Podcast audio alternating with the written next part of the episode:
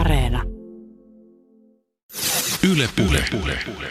Mitä se digitalisaatio siellä maatilalla tosiaan niin kuin tänä päivänä on? Ja, niin, sehän on itse asiassa mukana niin kuin aika lailla kaikessa. Et esimerkiksi niin kuin lypsykarjatilat, niin siellähän on ollut, niin kuin siellä mennään jo todella niin kuin korkealla tasolla digitalisaatiossa, robotiikassa ja automatiikassa. Sitten se voi vahastaa ymmärtää myös esimerkiksi sitä, että me voidaan tehdä tukihakemukset sähköisesti. Onko sekin digitalisaatiota? Että et tässä on hirveän monta tasoa, mitä se digitalisaatio voi olla. Mutta ehkä nyt sitten, mikä, mikä tällä hetkellä niin kuin siellä maatilalla puhut, jutut puhututtaa siitä, niin on tämä niin kuin tämän datan hyödyntäminen. Että nyt niin kuin aletaan saada... Tulee semmoisia systeemeitä ja järjestelmiä, mistä se data tulee digitaalisessa muodossa. Niin nyt ollaan siinä tilanteessa, miten sitä hyödynnetään. Et meillä on niin kuin siinä stepissä nyt, että se alkaa ne sovellukset sen hyödyntämiseen niin kuin kehittyä. Tässä jaksossa keskustelemme siitä, miten uusia teknologioita hyödynnetään maataloudessa ja miltä näyttää maanviljelyn teknologinen tulevaisuus. Jakso on äänitetty Tampereella Koneagria-messuilla syksyllä kaksituhattakaksikymmentäyksi. Messuilla esiintyvien asiantuntijoiden lisäksi ääneen pääsevät myös messukävijät. Maatalous on yleensäkin ottaen maailmassa niin tälläkin hetkellä yksi niin kuin, ö, eniten ja nopeimmin kehittyvimmistä ja teknologisoituvimmista aloista maailmassa. Yle Puheessa Juuso Pekkinen. Tässä on jotain tällaisia sairaan ison näköisiä koneita ja näitä oli kaksi herrasmiestä katselemassa. Terve, ketä te ootte? Luhtala Miska Ilmajoelta. Matti Ojanperä Ilmajoelta. Mitä nämä on nämä laitteet muuten, mitä tässä on? Niittomurskaamia. Mikä? Niittomurskaimia. Kuulostaa ihan sairaan siistiltä. Mikä se on? No se murskaa tota niin, niin, rehua ja tuota niin, niin. Ja sitten vedetään karhoottimella kasaan ja sitten vedetään... Millä?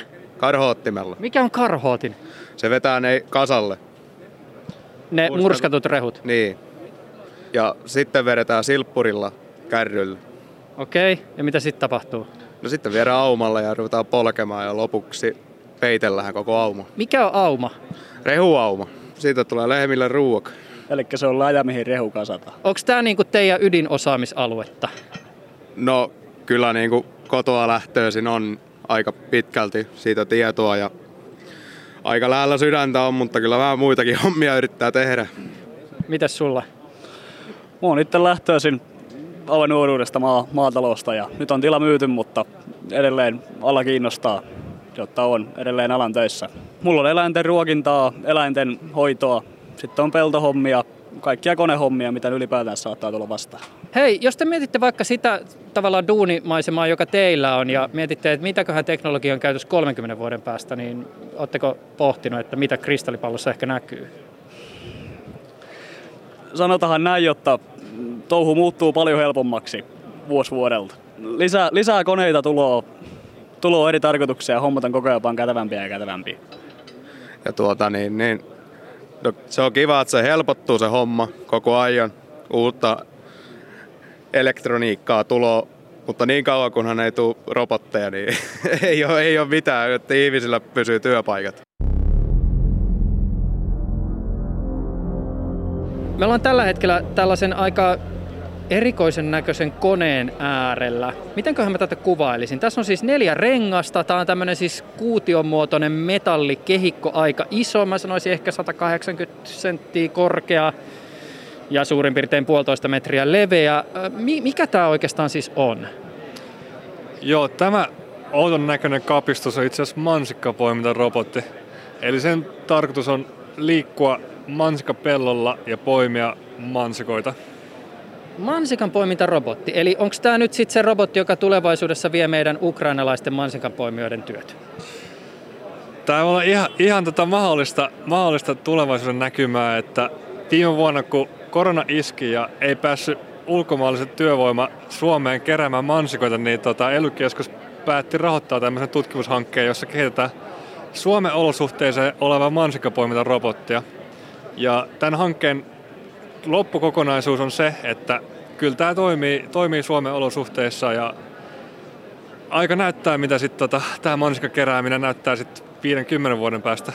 Tämä on todella tämmöinen metallinen kehikko, ja tämän kehikon sisällä on vielä tämmöinen tota, siis metallinen koura. Kyllä, eli tämä on tämä, itse asiassa tämä poimintayksikkö, joka sitten lähentelee niihin mansikoihin ja poimii sitten sieltä varresta. Varresta ottaa kiinni sen mansika, mansikan niin tota, ja noukkii sitten sit sieltä pensaista. Eli tämmöinen poimintayksikkö täällä keskellä, joka sitten tunnistaa ja etsii niitä mansikoita ja sitten noukkii ne sieltä. Kertoisitko, kuka olet? Joo, eli mun nimi on Matis Lemsalu. Olen Aalto-yliopiston opiskelija, viimeisen vuoden maisteriopiskelija. Mä tein tämän konennäön tänne mansikkapoimintarobotille ja sitten tulee itse asiassa mun tippa. Toisin sanoen sä vastaat tässä robotissa siitä, että se robotti niin sanotusti näkee ja tietää, milloin mansikka on kypsä ja että se kannattaisi silloin poimia. Joo. Minkä takia tämmöistä robottia on aikaisemmin itse asiassa rakennettu, on sen takia, että tämä konennäkö ei ole ollut valmiina.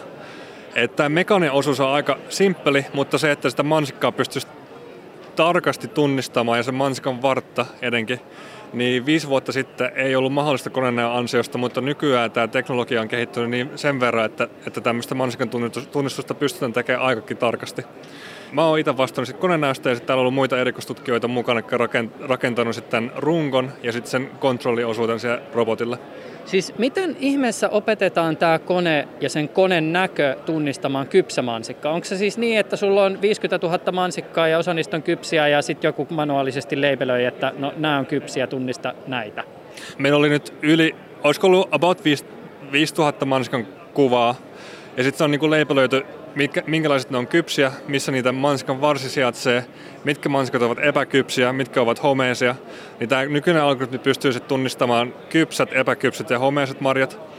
Ja vaihtoehtoinen tapa tätä konennäköä kehittää on tämmöinen synteettisen datan generoiminen. Eli tavallaan kukaan ei niin manuaalisesti kerro sen algoritmille, että missä ne, minkälaiset ne mansikat ovat, mutta tehdään se synteettisesti. Ja tämäkin tutkimu- tutkimusalueen todella kuumaa kamaa tällä hetkellä. Ja tulevaisuudessa tulee olemaan just sillä, että tämmöistä konenäköpohjautuvaa mansikkarobottia voi siirtää pellolta pellolle ilman, että mitään manuaalista leipelointia tarvitaan, vaan että tavallaan synteettisessä maailmassa opetetaan se uusi mansik- mansikkapoimintarobotti toimii erilaisilla peltoolosuhteissa.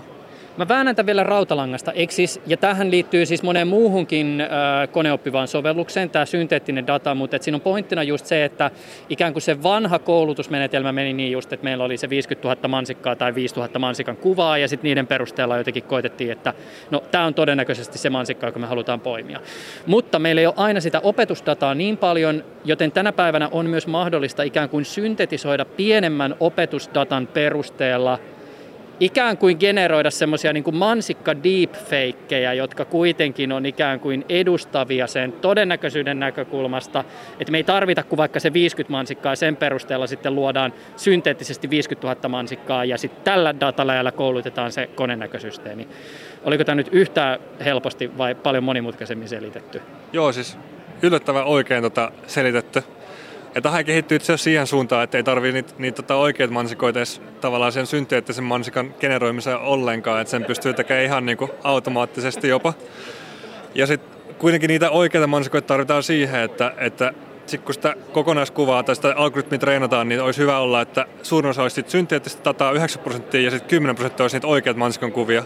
Se algoritmi pystyy sitten niiden kahden niin kuin tavallaan realiteetin ja sen simulaation välisen ää, kuilun sitten ratkeamaan, ja se on se niin kuin tulevaisuuden suunta tällä hetkellä siinä tutkimuskentällä, mutta sait ihan hyvä, hyvän oikein ja kuvan siitä. Ja oletettavasti tämä homma siis ei ole sovellettavissa vain mansikoihin, vaan että konennäköä tässä viitekehyksessä, siis maatalouden tai kasvinviljelyn viitekehyksessä voi käyttää muuhunkin. Kyllä, just näihin erilaisiin tota, marjoihin esimerkiksi, tai ihan, ihan mihin vaan, että tämmöistä synteettisen datan avulla niin pystyy oikeastaan sitten maataloudessa näitä innovaatioita syntyy siis entisestään ja kaikenla- kaikenlaisia niin kuin keräyks- keräämisiä tai poimintoja pystyy sitten suorittamaan. Et nykyään myös niin kuin omenan poimintarobotteja ja tämmöisiä viinirypäälä poimintarobotteja ja kaikennäköisiä löytyy. Tämä synteettisen datan niin kuin generoiminen myöskin avaa tulevaisuudessa todella monta eri polkua, että mihin näitä robotteja voi käyttää? Semmoinen henkilökohtainen kysymys täytyy kysyä, että kun sä oot työskennellyt tämän mansikkapoimintarobotin konenään kanssa ja tietysti varmaan jonkin verran itsekin joutunut mansikoidenkaan nyt olet tekemisissä tai mansikkakuvien tai synteettisten mansikkakuvien, niin onko sun suhteesi mansikkaan jotenkin muuttunut? Insinöörimäinen vastaus, mutta jotenkin en olisi tavallaan pohtinut sitä mansikkaa sitä objektina. Se on hyvin niin kuin neutraali tota, mun suhtautuminen ollut, että kyllä tota, tutkimuspellolla on, on aina annettu mansikoita palkkiona, niin se, sehän on se, että on tullut, tullut tänä kesänä syöty enemmän mansikoita. Mutta... Kiitos haastattelusta. Kiitos. Mulla ei ole siis mitään hajua, mikä tää kone on, mutta iso on ja hyvät soundit. Lypsyrobotti? Ehkä? Donno. Ja ihan ensimmäiseksi täytyy kysyä tämmöinen juttu, joka ei ehkä sinänsä ole niin olennainen, mutta joka ainakin ensimmäisenä pisti itselle silmään. Kuka ihme keksi nimen Kuvaa nautaa? No se taisi olla meidän projektiporukka ja me mietittiin hyviä hankenimiä ja mietittiin hauskoja hankkeen nimeen näitä tota, niin tiivistyksiä, niin siitä se Kuvaa nautaa tuli ja mun mielestä se kuvaa tätä aika hyvin. Mehän lämpökuvataan nautoja. Kertoisitko kuka olet? Minä olen Ruuskan Salla Savonia ammattikorkeakoulusta ja mä oon tämän Kuvaa nautaa hankkeen projektipäällikkö. Alright, ja mikä tämä projekti oikein on? No, tässä hankkeessa me kehitettiin nautojen lämpökuvausohjeet, koska viljelijöillä oli semmoiselle tarvetta. Ja tämä projekti tehtiin sillä tavalla, että meillä oli Savonia ammattikorkeakoulu ja sitten meillä oli tutkimuksellista osaamista Luonnonvarakeskus Lukesta ja mikä tärkeintä, hankkeen ytimessä oli kuusi kappaletta oikeita nautatiloja. Te siis kuvasitte nautoja tämmöisellä lämpökameralla, sulla on nyt tämmöinenkin messissä, tämä on tämmöinen niinku... Uu, uh, cool. Tämä on siis tämmöinen tavallaan, siinä on siis kahva ja sitten on tommoinen tylppä kamera ja sitten kun sillä kuvaa, nyt sä kuvaat sun kättä, niin käsi näkyy punaisena ja tausta sinisenä ja meikäläinenkin tajuu, että käsi on kuuma ja tausta kylmä. Lämpökamerahan mittaa pintalämpötilaa. Joo. Ja se pintalämpötila sitten kertoo meille siitä, että, että mitä siinä eläimessä tai esimerkiksi tässä mun kädessä tapahtuu. Meidän tekemien tutkimusten perusteella niin me selvitettiin, voisiko naudan utareterveyttä, poikimisen ajankohtaa, poikimishalvausta tai sorkkaterveyttä seurata lämpökuvantamisen avulla. Ja näiden tutkimusten perusteella niin todettiin, että poikimahalvaukset ja sorkkaterveys oli semmoisia, mistä tähän tota, niin, lämpökuvauksesta oli iloa.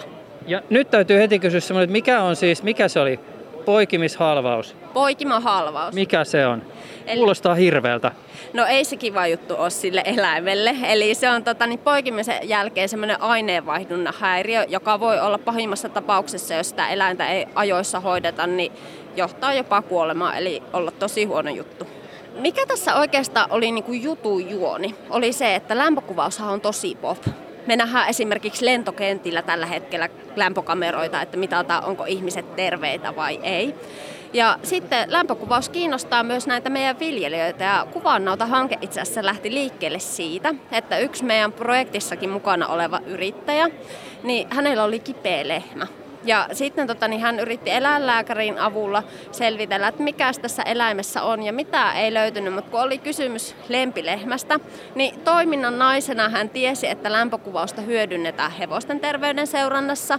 Ja sitten hän meni tuonne rakennustarvikeliikkeeseen ja vuokrasi sieltä lämpökameran ja sitten otti kuvia. Ja sen jälkeen, kun se sai sellaisen lämpökuvan, niin hän rupesi ihmettelemään, että okei, mitäs tällä oikeastaan tällä kuvalla tehdään. Ja siitä meidän Kuvaannauta-hanke syntyi sitten.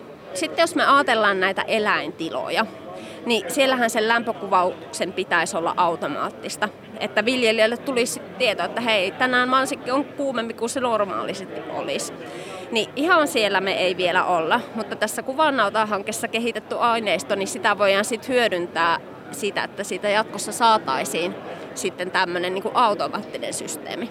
Hei, ihan tämmöinen muuten yleinen kysymys. Jos sä mietit sitä, että miltä näyttää vaikkapa navetta kolmenkymmenen vuoden päästä, niin mitä visioit? Mä luulen, että kolmenkymmenen vuoden päästä navetta, niin Suomessa se näyttää siltä, että se ehkä huomioi niiden eläinten luontaiset käyttäytymistarpeet paremmin kuin nyt. Mä en välttämättä ole ihan varma, onko siellä enemmän tekniikkaa, mutta siellä on parempaa tekniikkaa kuin nykyään. Semmoista, mikä on luotettavampaa ja auttaa siinä tuotannon ohjauksessa ja eläinten terveyden havainnoinnissa paljon paremmin. Olit vielä jotain sanomassa? Ajatus katkesi, en jatka enempää. All right. Kiitos haastattelusta. Kiitoksia sinulle.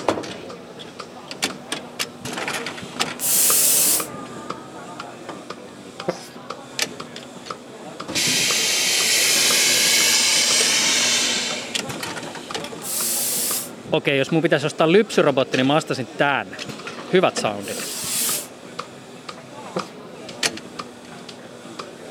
Oli se ekakin ihan hyvä, mutta tässä on tämmönen ihme robottikäsitsydemi. Raukka etsii utaretta, jota se ei koskaan täällä löydä. Mä pyörin täällä messualueella ja täällä on joku tämmönen ihan valtavan kokoinen kone. Mikä tää on? Onks tää puimuri? Tää näyttäisi olevan leikkuupuimuri. Venäläinen kulma. Jätkät oli tuolla tuota puimuri alla kattamassa fikkarilla sisään. No ihan mielenkiinnosta vaan tuohon venäläinen merkki, niin ihan, ihan mielenkiinnosta katsottiin minkälaisia virvityksiä nämä on. No mitä sieltä löytyy? No kyllä tuo aika monimutkaiselta näyttää, että ei tuo niinku... Ei tuo vielä ihan ostopäätöstä herättänyt, että kyllä se kuitenkin kun alalla ollaan niin kiinnostaa, että ja, ja tarkoitus on ollut eteenpäinkin mennä, mutta tulevaisuus vähän huolettaa. Mikä siinä erityisesti huolettaa? No se tämä nykyinen taloustilanne ja tämä on ilmastopolitiikka, kun tulo niin vahvasti mukaan siihen, niin, niin, niin se huolettaa vähän jatkoa ajatellen. Ketä te ootte tai millä alalla te ylipäätänsä ootte siis? Minä olen Mikko tuolta Itä-Suomesta ja, ja tuota... Meillä on lihakarjo ja lypsykarjatila. Että. Ja sä oot kaverina? Minä oon Visa samasta suunnasta ja mulla on omaa tilaa ja meillä on lihanautoja. Kun sä mietit sitä, että miten esimerkiksi keskustellaan vaikkapa ilmastonmuutokseen liittyvistä toimista ja sit kun otetaan vielä siihen keskusteluun maatalous mukaan, niin mitä ajatuksia sussa ehkä herää tai mitä huomioita sä keskustelusta teet? No yleisesti tuntuu, että niin kuin sitä maataloutta syyllistetään tästä ilmastopolitiikasta paljon ja, ja tuota, vaikka kuitenkin kaikkien meidän tarvitsee syyä, että eikö se olisi yhteinen asia, että se ruoantuotanto on kuitenkin tähän mennessä ei ole vielä sitä korvaavaa laboratoriotuotetta ole tarjota markkinoille, että, että niin kuin se on kaikille välttämättömyystä, muut kulutushyödykkeet ei ole välttämättä niitä pakollisia, että, että tuota, siinä se tuntuu vähän pahalta, että yhdy edellisen puhujaa, ei ole lisättävää tästä. Niin kuin maataloudessa on paljon vielä mahdollisuuksiakin, että, mutta sitten tähän energiapuoleen niin tarvitaan kuitenkin polttoainetta, sille ei ole vielä korvaavaa, millä koneet liikkuu ja jatkuvasti käyttöön nykyisessä maataloudessa. Että, että minusta ainakin itse olisin niin kuin valmis tekemäänkin jotakin, ja jos sitä saisi sitten vastaavaa korvausta vielä, niin yhteinen asiahan se on niin kuin tämä ilmasto ja tulevaisuuden sitten haasteet, että Että tota, ei se pelkästään tuo syyllistäminen ole, ole niin kuin mukavalta tunnu. Että. Mitä muuten, jos te mietitte, että minkälainen maatila on Suomessa vaikkapa kolmenkymmenen vuoden päästä, jos mietitään vähän siitä teknologiakulmasta, niin mitä esimerkiksi se voisi olla? Oletteko miettinyt niin pitkälle koskaan missä vaiheessa?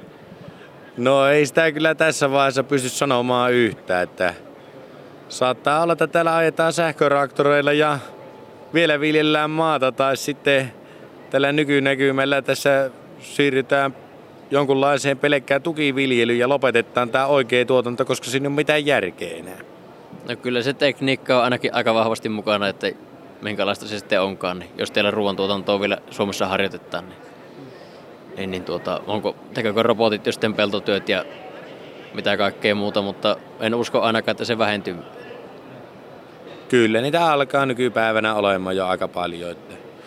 Automaattiohjuita koneissa ja työkoneiden automaattiohjauksia, että ne osaa itse jo sulkea ja avata lohkoja ja näin. Kyllä se niinku helpottava tekijä on ja aika mukavakin tekijä on. Onko teillä jo, mikä se oli, päisteautomatiikkaa? Päiste on siis pellon pääty tai reuna, jossa traktori ja työkone käännetään joko ihmisen tai automatiikan toimesta. No meillä päin on niin pienet lohkot, että sitä ei ole jaksettu opetella sen tekemistä. Että se on joka kerta, kun tulo päästeeseen uudelleen, niin mietittävä mihinkähän ihmeen suuntaan tästä tuolla lähtisi ampumaan. Että ei ole vielä lohkokoko on liian pieni siinä. Eikö siinä ole hyvä puoli se, että ei tapahdu niin, että nukahtaisi traktorin rattiin? Niin, kyllä se on, ja on vähän jotain tekemistä siinä ainakin. Just näin. Mitä ajattelitte vielä käy katsoa? Tämä halli kierretään ja tuo seuraava, ja sitten lähdetään tuonne saunomaan. Näin me tehdään. Kiitokset. Kiitos sulle.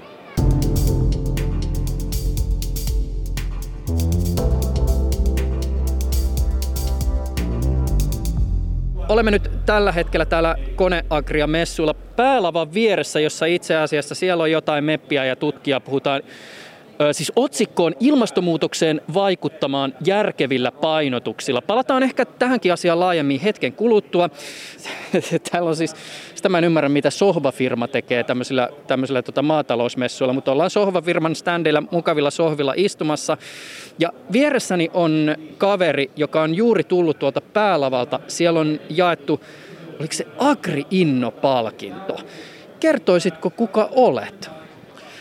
Mä oon Timo Jauhiainen ja mä edustan yhtiötä Tracegrow. Oon siellä kaupallisena johtajana ja, ja tota, me tehdään tämmöistä, tämmöistä hyvin matalan hiilijalanjäljen innovaatiotuotetta, eli hiven lannotetta, joka on tehty paristoista. Onneksi olkoon, te voititte siis Agri-inno-palkinnon just täällä messuilla. Kiitos paljon. Tämä on tosiaankin ylpeyden aihe ja tämä on iso, iso kannustus meille nyt tässä tulevassa maailmanvallatuksessa. Mennään tähän, mitä te siis käytännössä teette. Käsitykseni mukaan jotakin tämmöisiä aihesanoja, jos mietitään isoa viitekehystä, voisi olla vaikkapa urban mining. Jos puhutaan englannin kielellä, suomeksi ehkä voitaisiin puhua kiertotaloudesta. Mitä te siis käytännössä teette? Molemmat, urban mining ja kiertotalous, kuvaa hyvin tarkasti sitä, mitä me tehdään. Eli meidän filosofia on kierrättää hiven ravinteita jätteistä tai teollisuuden sivuvirroista ja tehdä niistä maatalouskelpoista hivenainen lannotetta. Kun me tehdään tätä haastattelua, mulla on tallennin, jonka sisällä on alkalipatterit. Nämä on aika tämmöiset basic pupupatterit, jotka, joissa ei kyllä ihan ehkä yhtä paljon virtaa kuin pupuissa, mutta tämänkin todennäköisesti messukeikan jälkeen nämä on ihan tyhjät. Mä vien nämä lähikauppaan kierrätykseen ja voipi olla, että tietyllä tavalla tämä mun pattereiden matka siitä eteenpäin on jotain sellaista, mihin te sitten tuutte mukaan. Kun ne menee Suomessa, ne kerätään tämmöisiin punaisiin laatikoihin ja ne menee sieltä kauppakeskuksesta semmoiseen firmaan kuin Akkuser, joka ne lajittelee ja ottaa alkaaliparistot erilleen, ottaa niistä kuoret pois ja antaa meille tämän mustan massan, josta me sitten lähdetään jalostamaan lannotetta. Hetkinen, siis mikä ihme mustamassa? Tämä mustamassa muodostuu sillä lailla, että kun tuo paristo otetaan kierrätykseen, niin se murskataan ensiksi. Ja siitä otetaan magneeteilla rautametallit talteen, jotka myydään sitten kierrätettynä rautana. Ja, ja me otetaan sitten se loppu, eli se mustamassa sitten, se on niin kuin jauhetta, mustaa jauhetta, joka tulee meille. Ja siinä, itse asiassa siinä aineessa on kuusikymmentä prosenttia sinkkiä ja mangaania, jota tarvitaan kasvien ravitsemukseen. Ja sitten teillä on, teillä on vissiin tehdas. Kyllä, joo. Meillä on tehdas Kärsämäellä ja tehdas on itse asiassa kyvykäs tuottamaan viisi miljoonaa litraa vuodessa. Eli siellä on aika iso tuotantokapasiteetti. Tämä viisi miljoonaa litraa riittää noin kaksi pilkku viisi miljoonan hehtaarin lannoittamiseen. Viljelykokeet on aika merkittävässä roolissa ja me on niitä tehty nyt kolmen vuoden aikana hyvin tiiviisti niin kuin seitsemässä maassa ja, ja tehty varmaan kolmellekymmenelle eli eri viljelykasville. Ja tyypillisimpiä Suomen alueilla niin kasveja on viljat, eli kaikki viljat ja, ja sitten ruohokasvit, muun muassa niin kuin eläimille talteen kerättävä ruoho. Ja sitten sitä käytetään myös maissille, sitä käytetään rehuherneille, kaikille marjoille, vihanneksille. Sitä pystyy käyttämään kaikille, millä on vihreätä lehteä suoraan. Ja toisekseen sitä voi käyttää myös sitten seostettuna raelannoitteisiin. Ja siinä me toimitaan niin kuin rakeistelannoittajien valmistajien kanssa, jotka sekoittaa suoraan tämän sinne sekaan rakeisiin. Eli tiivistään voisi sanoa, että te autatte tekemään pattereista leipää. Kyllä, nimenomaan. Sen voisi sanoa, että me, me uudelleen tuotamme energiaa meidän ruoka, ruokaketjuun.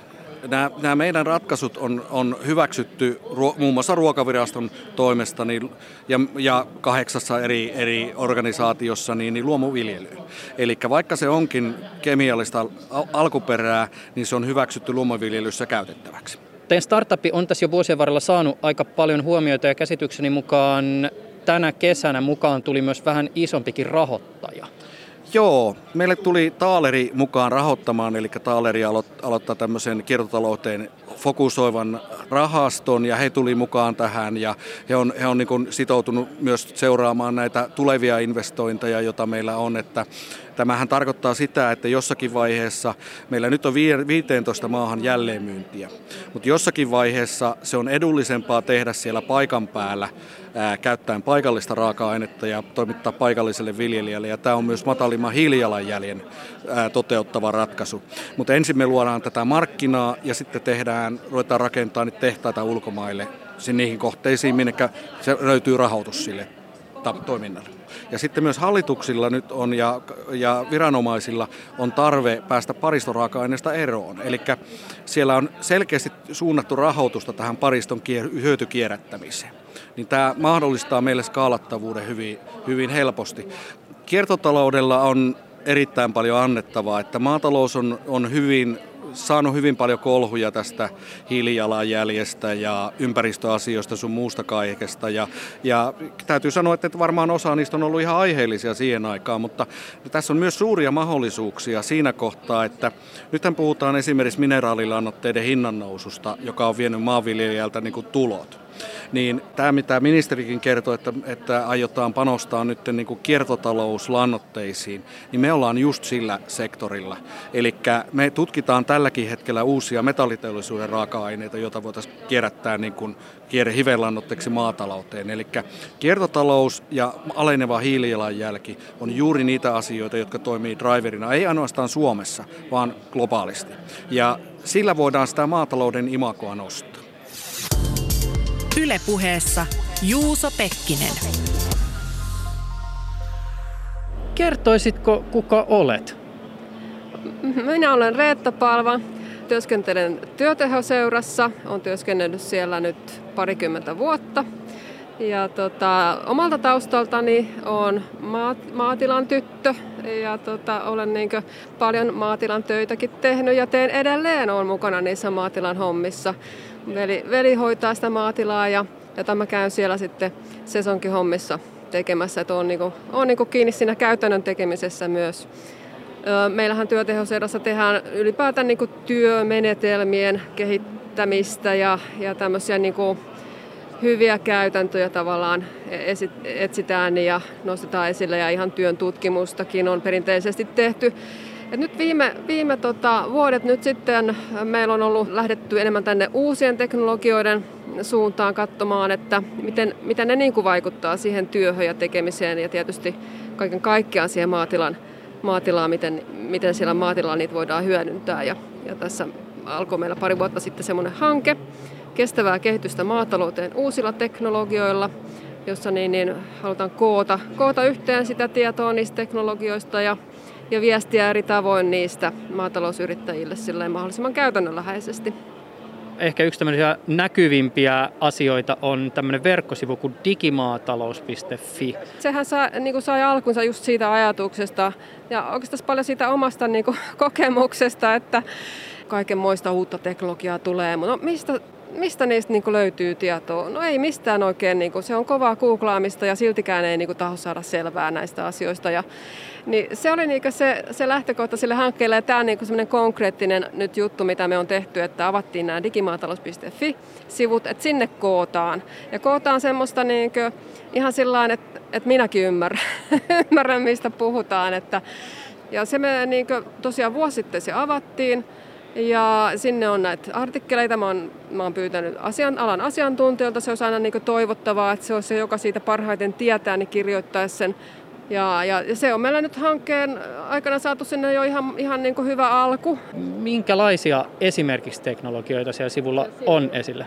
Esimerkiksi toi maaperäskannaus, sitten on tästä satokartoituksesta on artikkeli peltopuolelta, droneista siellä on, on artikkeleita. Pysähdytään hetkeksi tähän ja puhutaan droneista. Jatketaan vielä keskustelua Reetan kanssa, mutta tässä seuraavassa mennään hieman pellolta metsään. Asia kuitenkin liittyy laajemmin maatalouden viitekehykseen. Jätkellä on kaulassa joku tämmöinen drooni tai droneohjain.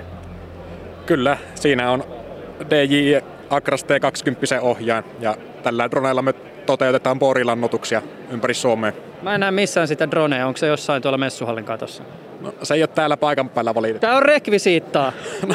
No tämä on vähän rekvisiittaa tähän tilanteeseen, mutta...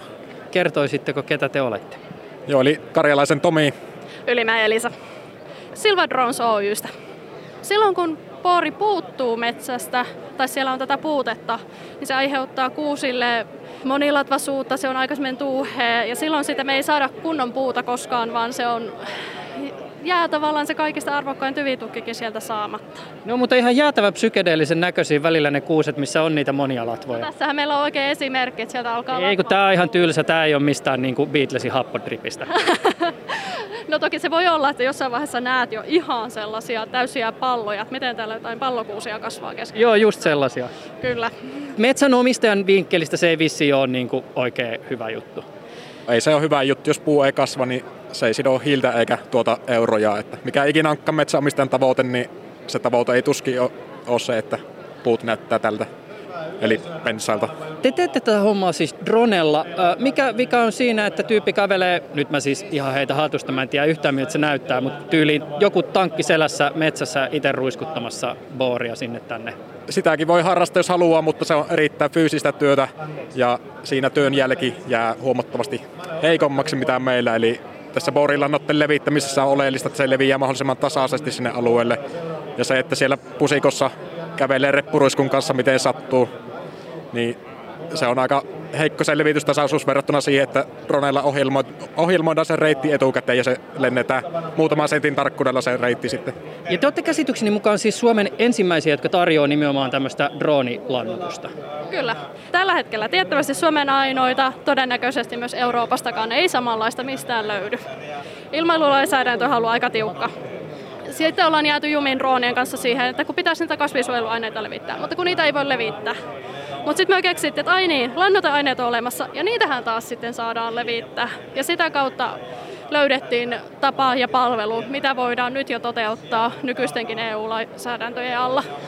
Aikanaan ei tajuttu, että tämmöisiäkin laitteita voi olla, että se saa ihan senttien kautta muutaman metrin tarkkuudella just sinne, mihin halutaan se aine. Että ennen se oli sitä summittaista ruiskimista ja tuulen mukaan lähti osaa aineesta, niin ihan ymmärrettävää, mutta nyt tekniikka on kehittynyt niin paljon, että olisi aika päivittää lainsäädäntöä kyllä. Firma perustettiin vuosi sitten ja tämä kesä on nyt vasta toimittu, mutta lähinnä tämä on nyt ollut pilotointia ja esitysten järjestämistä, että ihmiset on ymmärtänyt, että tämmöinenkin menetelmä on olemassa ja pöhinä kehittyy koko ajan, että tulevaisuus näyttää erittäin hyvältä. Drooniteknologia ehdottomasti on tulevaisuutta ja näen sen sillä tavalla, että muutama vuosi eteenpäin niin meillä on jo useita toimijoita ja useita erilaisia tapoja, miten me käytetään drooneja. Mitäs muuten kolmenkymmenen vuoden päästä, jos vähän visioidaan sitä, että miten esimerkiksi teidän alalla tai laajemmin maataloudessa ehkä droneja käytetään, niin onko teillä jotain ajatuksia tai minkälaisia tulevaisuushorisontteja olette ehkä pohdiskellut? Kyllä se todennäköisesti on yhtä yleinen kuin traktori siinä kohti. Et droonilla kuitenkin sitä voidaan käyttää niin monessa eri, monella eri tavalla tukityökaluna ja apuna siinä ja sen kautta ehkä saadaan semmoista tarkempaa ja tuloksellisempaa aikaan kuin mitä nyt. Ja mahdollisesti droneet lentää siinä vaiheessa ihan autonomisesti tai ihminen ohjeistaan konttorilta käsin niitä, että niitä ei tarvitse mennä paikan päälle lennättämään.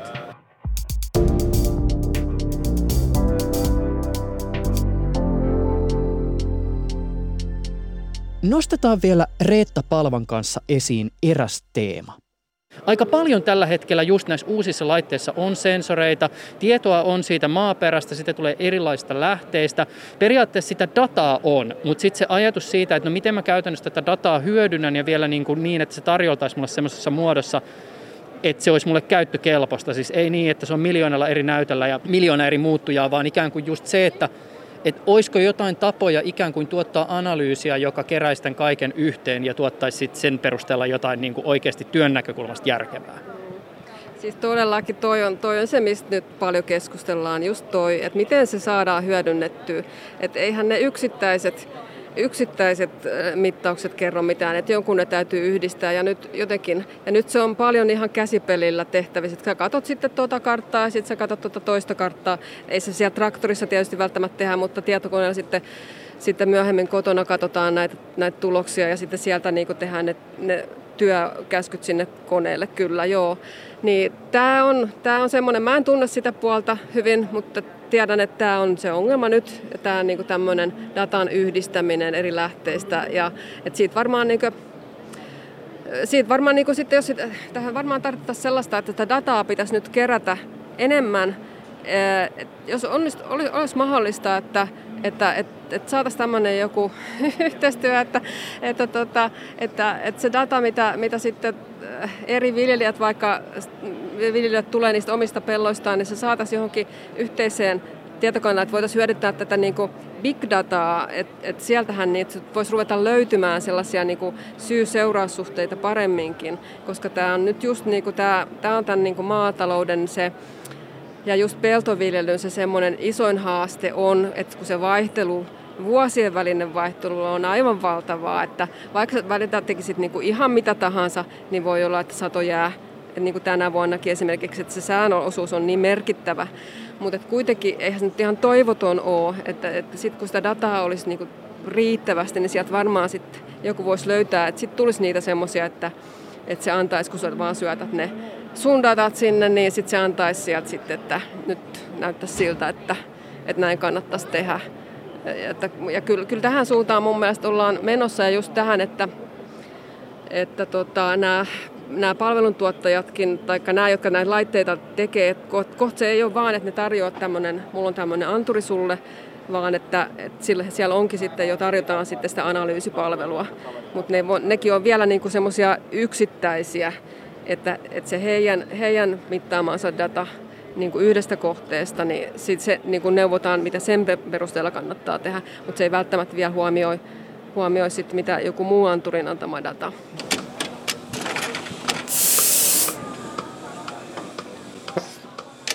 Kertoisitko, kuka olet?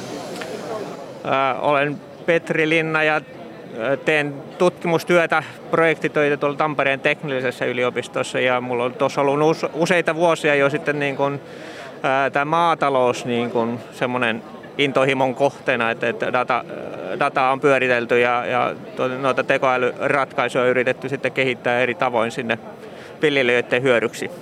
Se oikeastaan se tekoäly tulee sen takia siihen, koska sitä tietomassaa on niin paljon siellä jo saatavilla, että monesti nyt puhutaan just satelliitista, niin, niin se on niin, kuin niin hyvä esimerkki siihen, että sitä dataa tulee. Sitten kaksi kertaa viikossa menee aina tuosta satelliitti ylitte ja aina ottaa lisää kuvia ja monella eri kuvataajuudella, että, että sitä tulee. Ja, ja se nimenomaan tarkoittaa sitä, että ei sitä kannata enää niin kuin, kukaan enää niin kuin käsin katsoa sieltä, että mitähän tämä tarkoittaa, vaan että siihen kannattaa niin kuin kehitellä tällaisia algoritmeja. Sitten on toki niin kuin vielä todella paljon älykkäämpiä algoritmeja, mikä sitten taas rupeaa jo niin kuin ennustamaan jotain satoja ja sun muita, että sitten mennään jo niin kuin astetta haastavammaksi, mutta näitä on monenlaisia.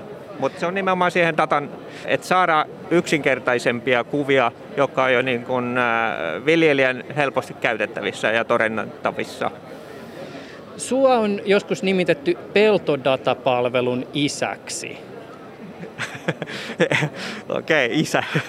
no, no, äh, joo, no, on, on, on tota, hankkeessa lähtenyt kehittämään. Ja se, miksi lähdettiin kehittämään sitä, oli se nimenomaan ajatus siitä, että saadaan niin kuin näkyviin niitä datoja helposti ja yksinkertaisessa muodossa. Että ne on niin kuin jo sinne työstetty niin kuin etukäteen, että sieltä on helppo katsoa ja sitten ehkä myös sitten tavallaan, että ne, niitä pystytään katsoa niin kuin päällekkäin niitä datoja, että ne ei ole vaan niin kuin erillisinä asioina jossain eri kansioissa. Asioiden esittäminen päällekkäin niin tuokisi esille niin kuin asioita, että no miksi tuossa kohtaa nimenomaan tapahtuu jotain aina, joka vuonna jotain ongelmallista. Ja sitten se alkaakin, kun on niitä kerroksia päällekkäin, niin alkaakin selviämään, että okei, se johtuukin tästä yhdestä kerroksesta ja tämä selittää sen. Mistä peltodatapalvelussa on siis kyse? Siinä on kyse siitä, että tuodaan niitä datoja esiin. Eli, eli nimenomaan eri datalähteitä. Ja äh, hankkeessa me ollaan tietysti kerätty hyvin paljon erilaisia datoja että et ne on näitä niinku pilottikohtaisia kohteita ja, ja tavallaan niitä sitten laitettu sinne esiin, jotta, jotta niitä kerroksia tulisi paljon. Mutta nyt ollaan nyt tässä ihan tämän, tämän viikon aikana sitten julkaistu tavallaan se palvelu niin, että sinne voi kuka tahansa viljelijä rekisteröityä ja, ja ruveta saamaan sitten tässä niinku pikkuhiljaa kuukauden välein. Meillä on suunnitelmat, me julkaistaan aina tiettyjä avoimen datan lähteitä sinne nähtäväksi. Että se on aina tilakohtainen raportti sitten siellä löydettävissä. Siinä kun on rekisteröitynyt, niin on antanut tilatunnuksen, jonka jälkeen me saadaan tietysti ne tilan pellot kiinni. Ja, ja sitten me muodostetaan siinä taustalla niin kuin ne algoritmille avulla ne, ne erilaiset kartat sinne ja työstetään tällainen raportti. Eli siitä yhdestä raportista nyt sitten rupeaa saamaan aina kiinni sitten niin kuin näkemään niitä asioita. Eli ei tarvitse niitä leijereitä siellä erikseen edes katsoa, vaan katsoo sen raportin ja sillä pääsee, sanotaanko, pitkälle. Yle Puhe. Olin täällä messuilla liikenteessä ja tässä oli tämmöinen isompi porukka. Tässä on varmaan seitsemän, kahdeksan ihmistä ja tulin kysyä, että saako jututtaa, niin kaikki kääntyi katsoa sua. Kaikki tunti apinaa ja apinaa, ei tunne ketään, mutta tuota, ollaan tosiaan tässä Helsingin yliopiston maataloustieteen opiskelijoiden kesken vähän porukalla ryhmäydytty ja tuota, lähdetty pällistelemään messuja. Ja... Kaverit hiljeni. Äsken oli ihan hirveä mekkala ja nyt ne kaikki on ihan hiljaa kuuntelee, mitä sä sanot. Joo, mä oon tota Hannuksela Juho, neljännen vuoden opiskelija ja kotoisin tuolta Ilmajoelta Etelä-Pohjanmaalta. Ja... Oletko niin sanotusti alalla? No kyllä joo, mulla kotona löytyy, löytyy oma kasvinviljelytila ja koneurakointia suoritetaan sitten siinä vähän sen ohella. Okei, onko isokin tila? No vähän keskikokoa suuremmin, mutta semmoinen harrastetaso kuitenkin. Hei, tota, mitä jos katsoo pikkasen kristallipalloa ja miettii sitä, että minkälaista teknologiaa löytyy maatiloilta tai vaikkapa esimerkiksi sieltä sun tilalta kolmenkymmenen vuoden päästä, niin mitä ehkä näkyy? Huomattavasti nykyistä enemmän, vaikka nytkin me ollaan otettu iso, iso teknologinen harppaus. Että kyllä automaatio tulee lisääntymään ja varmaan semmoiset niin kuin täsmäratkaisut kasvi- ja eläinpuolella, että pystytään pureutumaan sinne pienempiin ongelmiin ja sillä saadaan estettyä se, että ne ei kasva isommiksi ongelmiksi. Että varmasti tulee helpottumaan esimerkiksi niin kuin kasvin suojelullisesti asiat. Mitä se automatiikka muuten käytännössä voisi olla? No saadaan niin kuin esimerkiksi koneisiin automatiikkaa siinä mielessä, ne tekee itse niitä toimenpiteitä, mitkä siinä ohjelmoidaan ja automaattiohjauksella mahdollistetaan se, että pellolla ei tule turhaa päällekkäisajoa, niin sillä säästään sitten polttoaineen ja lannoituskuluissa esimerkiksi. Kyllä nyt katteet on niin kuin tosi pienet, oikeastaan tappiota tehdään vähän joka tuotannon alalla, niin se, että euro sieltä toinen täältä kun saadaan säästettyä, niin se on suoraan sinne viljelijän lompakkoon, että viljelijät haluaa tehdä kyllä ilmastotekoja ja niin kuin se on semmoinen arvo, arvokysymys varmasti jokaiselle suomalaiselle viljelijälle, mutta se, että kun on taloustilan heikko, niin silloin pyritään hakemaan sekä ympäristöystävällisiä ratkaisuja että taloudellisesti kannattavia ja kestäviä ratkaisuja. Kun sä ylipäätänsä mietit sitä keskustelua, jota käydään vaikkapa nyt ilmastonmuutoksen ratkaisuista ja sitten taas toisaalta, kun siihen keskusteluun otetaan maatalous mukaan, niin mitä huomioita sä siitä keskustelusta teet? Kyllähän niin kuin Suomen ja Euroopan tasolla, miksei koko maailmankin tasolla, maatalous on niin kuin merkittävässä ratkaisuroolissa. Mutta se, että niin kuin, ehkä jos ajatellaan Suomea, niin meillä on ehkä vähän turhan syyllistävä ilmapiiri niin kuin sillä lailla, ja se vastakkainasettelu maaseudun ja kaupungin välillä on turhan suuri. Että esimerkiksi Elsi Katainen täällä tänään sanoi, että, Meppi. Joo, niin tota, että Ranskassa ollaan ylpeitä, että he syö ranskalaista ruokaa ja se, se on niin kuin maailman parasta. Et Suomessa taas kuluttajalla usein se hinta ratkaisee siellä kaupassa.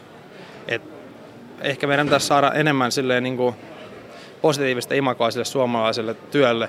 Ja kun tehdään niitä ilmastoratkaisuja siellä tilatasolla ja siellä alkutuotannon niin kuin koko prosessissa, niin se pitäisi saada niin kuin tavallaan kuluttajan tietoisuuteen ja siitä pitäisi tehdä semmoinen oma brändinsä. Et nyt vähän niin kuin suomalainen huipputuote on semmoinen yleinen pulkki.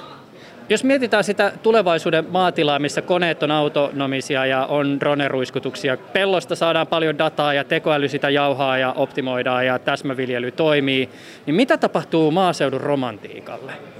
Katoako se sitten, kun kuuluu vaan se dronen pörräys ja robottitraktori vetää kaksikymmentäneljä seitsemän? No toivon mukaanhan sitä saadaan oikeastaan niin kuin parannettua sitä maaseuturomantiikkaa, kun sieltä jää sitä ylimääräistä liikehdintää pois, mutta ei mikään automatiikka sillä lailla mun uskoakseni tuu ikinä sitä ihmissilmää täysin korvaamaan ja sitä ihmistyötä tarvitaan aina. aina ja tavallaan ehkä se on hyväkin, niin silloin pysyy ihmisillä tatsi esimerkiksi eläimiin ja siihen kasvinviljelyyn, että se on se koko ketjuhallus. Että tota, mä toivon sen lisäävän maalaisromantiikkaa. Ja kyllähän meillä toisaalta Suomessa tällä hetkellä on ehkä se liikehdintä myös jonkin verran jo kaupungeista maaseudun rauhaan, että ehkä semmoinen harmonia siitä syntyy. Harmoniaa kohti. Hei, kiitokset sulle ja olipa kyllä harrastoi sun tukijoukko tuossa. Kiitos, kiitos.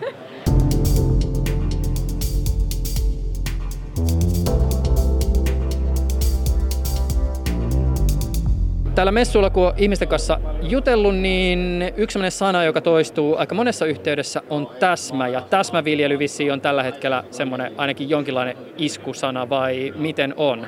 No joo, kyllähän se näin on, että, että, että kovassa nousussa älyviljelystä puhutaan myös, ja älymaataloudesta. Ja täsmäviljely on ehkä tämmöinen nimenomaan se peltopuolen. Että se, mitä tapahtuu siellä pellolla, tämmöisiä erilaisia useimmiten digitaalisia apuvälineitä käyttäen, niin se on yksi määritelmä sitten täsmäviljelystä. Se on toki paljon paljon laajempi asia, tai todella laaja. Kertoisitko, kuka olet? Mä olen Olli-Pekka Ruponen Halikosta, Salosta, Hajalan kylän laidalta, maanviljelijä, neuvoja, täsmäviljelijäksikin uskallan jo itseäni kutsua. Sellainen verkostojen luoja myös nykyään aika pitkälti. Se on mun rooli. Jos mietitään uusien teknologioiden käyttöä maanviljelyn viitekehyksessä ja erityisesti jos puhutaan peltoviljelystä, niin sä lienet oikea tyyppi, keltä vähän niin kuin kysyä sitä ikään kuin ylätasoa. Siis niin, että, että jos me mietitään sitä, että miten nämä esimerkiksi uudet teknologiat, jotka siis voi olla vaikkapa sitä, että meillä on parempaa tietoa siitä pellosta tai sitten taas toisaalta miten esimerkiksi työkoneita käytetään tai ohjelmoidaan, niin miten se täsmäviljely siis tähän liittyy? Mikä se täsmäviljely oikein siis on? Sitäpä. Äh, hyvä kysymys. Päämääritelmä on se, että tehdään oikeat asiat oikeaan paikkaan oikeaan aikaan. Tämä on niin kuin se lyhimmillään. Se, se, silloin, me olla, silloin me tehdään täsmäviljelyä pellolla. No, sitten jos puhutaan äh, digitaalisesta maataloudesta, Eli, eli täsmäviljely pitää tietenkin sisällään myös ei-digitaalista viljelyä, mutta jos nyt keskitytään tässä siihen digitaalisen puoleen, sovitaan näin, koska johonkin täytyy aina rajaakin vetää, niin silloin me, silloin me niin kuin puhutaan kaikesta siitä ö, pellolla tapahtuvasta, mit, yleensä siihen tapa, liittyy aina jonkunlainen mittaaminen. Mittaaminen on se yleistermi, eli me mitataan paikkaa, aikaa, ravinteiden määrää, veden määrää ja niin edelleen. Eli nämä kolme asiaa, mitkä mä sanoin ensin, ja sitten jonkunlainen mittaaminen. Se mittaaminenhan voi tapahtua satelliitista, se voi tapahtua sensorista, maan päällä, maan alla, työkoneessa, kameralla ja ties millä. Ja sitten kun meillä on sitä tietoa, niin me varmaan haluttaisiin jotain sillä tiedolla tehdä. Kyllä, siis sillä tiedolla ei sinänsä tee yhtään mitään, ellei sitä sovella käytäntöön. Ja tässähän nyt ollaan, niin kuin, ollaan siinä, siinä tilanteessa, että pakko ehkä vähän peilata sinne eläinpuolelle, että et siellähän se digitaalisuus maito, maidon tuotannossa on niin kuin valovuoden edellä meitä pel, pel, peltopuolella toimijoita. Ja tota, nyt me ollaan niin kuin ottamassa niitä askeleita siitä, että meillä on jo niitä apuvälineitä ja palveluita. Tämä palvelu on aika tärkeä pointti tässä. Et, et mullekin nämä asiat pikkuhiljaa aukeaa ja, ja tota, vuo, vu, hidas oppia vielä, niin, niin tota, siinä menee vuosia ennen kuin rupeaa tajumaan joitain asioita. Ja tämä palvelu on nyt se. Eli, eli kun meillä on jonkunlainen tuote, niin se pitää olla palvelutuote, jotta se tulee niin sanotun tavallisen maanviljelijän käyttöön mahdollisimman nopeasti, että se hyötyy siitä mahdollisimman nopeasti. Että jos meillä on pelkkä laite, niin se on hirveän pitkä polku siitä pelkästä laitteesta siihen ö, hyötyyn, eli, eli ympäristöhyötyyn, taloudelliseen hyötyyn, ö, ajankäytölliseen hyötyyn, jaksamiseen, eli sosiaalisiin hyötyihin. Ja silloin kun se saataisiin mahdollisimman hyväksi palveluksi, siellä peltopuolellakin, niin silloin se nopeuttaa sitä täsmäviljelyn käyttöönottoa. Ja käytännössä tämä palvelu siis voi varmaan, niin kuin, jos mä nyt oikein ymmärrän, tässä yhteydessä tarkoittaa sitä, että meillä on, joku, meillä on läjädataa, vaikkapa siis satelliittidataa pellosta tai drone-dataa pellosta, ja meillä on ollut työkoneessa erilaisia sensoreita, jotka on tuottanut dataa, niin sitten meillä on joku palvelu, johon me syötetään se data, Ja se ehkä jalostaa meille jotain tietoa siitä, että mikä on oikea paikka, mikä on oikea aika ja mikä se kolmas oli. Joo, eli, eli juuri näin. Eli, eli se kerätty data, millä, taha, millä tavalla tahansa kerätty data, jalostetaan siihen muotoon, että joko minä ihmisenä teen siellä pellolla jonkun toimenpiteen oikeaan aikaan, oikeassa paikassa ja oikealla tavalla. Se, se mitä sä niin totesit, että niin todellakin että näiden palveluiden tarkoitus oli, olisi viedä se helppokäyttöisen muotoon sille viljelijälle, jotta se hyötyisi siitä. Ja jos me mennään sitten siihen tulevaisuuteen, vaikkapa kolmekymmentä tai viidenkymmenen vuoden päähän, no saa nähdä sitä, ennen voi tapahtua vaikka mitä, mutta jos me puhutaan siitä tulevaisuudesta, missä vaikkapa niin kuin meillä on enemmän autonomisia koneita, siis jopa niin kuin vaikka peltorobotteja, tai meillä on ehkä jotain droneja, jotka liittyy sitten kasvinsuojeluun tai mihin ikinä, niin tietyllä tavalla tämä kaikki, mistä me ollaan nyt puhuttu, ehkä just liittyy siihen, että miten nämä laitteet toimii ja käytännössä palvelee viljelijää. Siis, että miten, nämä, miten esimerkiksi me ohjelmoidaan se peltorobotti toimimaan niin, että viljelijä saa käytännössä parhaan mahdollisen sadon. Siis tulevaisuus, joo. Nyt jos katsotaan vähän lähemmäs, mun on ehkä helpompi katsoa vähän. Tähän aina pitää katsoa lähemmäs. Katsotaan nyt vaikka kymmenen vuoden päähän ensi. Niin, jos mä mietin nyt niitä palveluita, mitä mä käytän, niin niiden täytyy muuttua helppokäyttöiseksi. Se on niin kuin ensimmäinen asia, jotta ne yleistyy. Eli miten hän tämän nyt selittäisi? Automaailmasta se on ehkä jo nyt niin kuin tutumpi asia on se, että käytännössähän kun ostaa nyt kaupasta auton, niin sun ei tarvitse itse ohjelmoida sitä, sun ei tarvitse siirtää muistitikulla sinne tietoja. Ja, ja se on niin kuin se lähitulevaisuuden mun mielestä se hyvin selkeästi nähtävä tilanne, että mä hyppään vaan sinne puikkoihin ja sen jälkeen alkaa tapahtua. Eli mä valvon, että asiat tapahtuu oikein.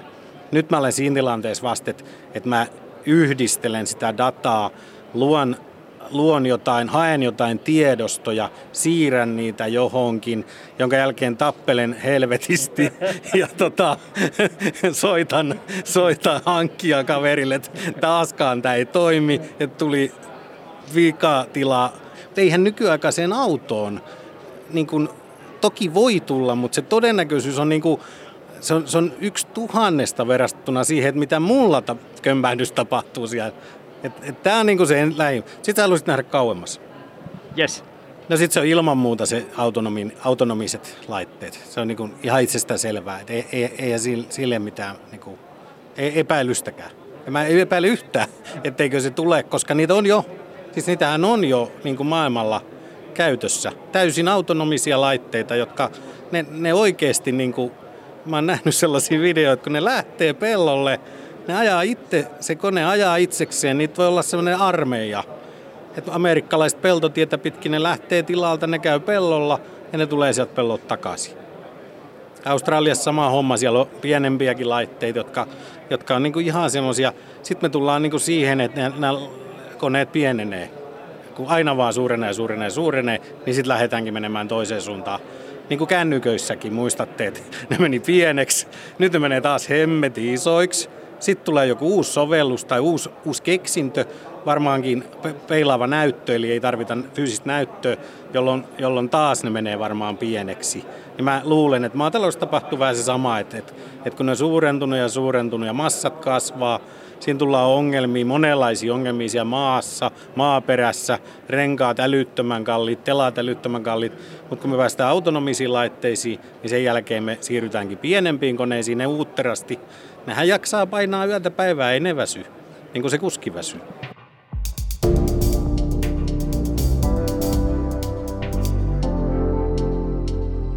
Kuka sä oot? Paanasen Sampo, Keiteleellä ja opiskelen Savonialla ammattikorkeassa agrologiksi. Mikä tää on tää iso laite, minkä äärellä me ollaan? Lietevaunu, eli ajetaan lehmän lantaa tuolla peltoon kasvien ravinteeksi. Siinä on tommosia, hillittömästi tommosia erilaisia putkia, niin noista sit ruiskuu lantaa. Joo, eli nuo kääntyy tavallaan sivuulta tuohon taakse nuo siivet tuossa multaimesta ja laskee maahan. Ja sitten tuo veitsi tuolla multaimen päässä tekee maahan viiloja. Sitten tuosta mustassa suuttimessa sitten leviää sinne maan juureen liete, että se ei ole ilmassa ollenkaan se liete missään vaiheessa. Kuulostaa siltä, että olet skenessä inessä. Mä en edes tiedä, mikä on liete. Joo, liete on niinku köntsää. sontaa, kakkaa, miksi halukot suokkaa, mutta joo, meillä on kotona aika vastaavallainen tuote, että jotenkin osaan sanoa. Meillä on kotona Keitelellä Pohjois-Savossa lypsykarjatilaa ja aika paljon konepuolen panostuu viimekin vuosina, että tuttia nämä puolen, kone- ja eläinpuolen hommat kaikki oikeastaan. Mitä sulle tulee ekana mieleen, kun sä mietit, että minkälainen maatila on kolmenkymmenen vuoden päästä, niin mitä sä mietit? Ensinnäkin automatisaatio. Se tulee kehittymään paljon. Automaattiohjaukset, ajo-opastimet, määräsäätöautomatiikat lannoituksissa ja kylvösiemenissä ja muissa vastaavissa. Sekä myös sitten tämä energiatehokkuus sekä traktoreissa että muissa työkoneissa. Nyt mä mutuilen, mutta mulla on semmoinen käsitys, voi toki olla, että puhun ihan vaan niin kuin tälleen oman kuplan näkökulmasta, mutta mulla on vähän semmoinen fiilis, että ihmiset ei ehkä ihan hahmota sitä, että maataloudessa tapahtuu yhtä lailla digitalisaatiota ja samankaltaista teknologista edistystä kuin millä tahansa muullakin alalla. Joo, kyllä, varsinkin jos jonkin kehä kolman sisäpuolelle menee, täällä ei vähän stereotypista sanoin kylläkin, mutta... Se on se mun kupla. Niin... Joo, on törmännyt samaan asiaan, että kovin moni ei ole sitä mieltä, että siellä ne vaan jotain lapiokäässä sen pellolla riehuu menemään tai vastaavaa. Mutta nykyään katsoo vaikka järjestää uusia traktoreita, uusia koneita, on kosketusnäytöt, on kaikkea muuta hienoa, tämmöistä niin kuin nykyaikaista teknologiaa. Niin varmaan siihen osasyynä myös se, että esimerkiksi poliittista painetta vaikkapa siihen, että erilaisia ratkaisuja ilmastonmuutoshaasteisiin on tehtävä, ja usein esimerkiksi maataloushan nousee yhdeksi isoksi kysymysmerkiksi nimenomaan sen suhteen, että no mitäs, mitäs siellä oikein tehdään. Et sen kun törmän viime aikoina, että olevina mittaus asian eteen tehty missään vaiheessa, ei pidä minun mielestä missään nimessä ollenkaan paikkaansa. Meilläkin kotitilalla niin karjan lanta ajetaan suoraan multamella peltoon, ei tule valumia sitä kautta. Kaikki käytetään mahdollisimman tarkkaan hyödyksi. Käytämme kerääjäkasvia puhtailla viljoilla, jotka sitoo hiiltä ilmasta. Ja sitten myös meillä on navetan katoillakin aurinkopaneelit, jossa on sitten omaa sähköä vielä. Niin mahdollisimman tälleen yrity toimia niin kuin sen mukaan, että saataisiin niin kuin asioita eteenpäin. Mikä on semmoinen hetki, joka sun mielestä on tavallaan niin kuin siinä duunissa sellainen, jossa mietit, että jes, tämä on about parasta, mitä voi tehdä, niin minkälainen se on?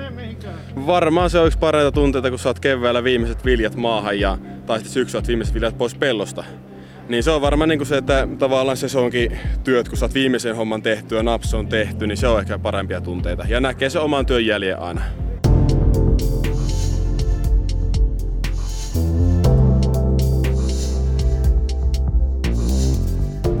Ohjelman tuottajana toimii Sami Hahtala. Ensi kertaan. Yle Puheessa Juuso Pekkinen.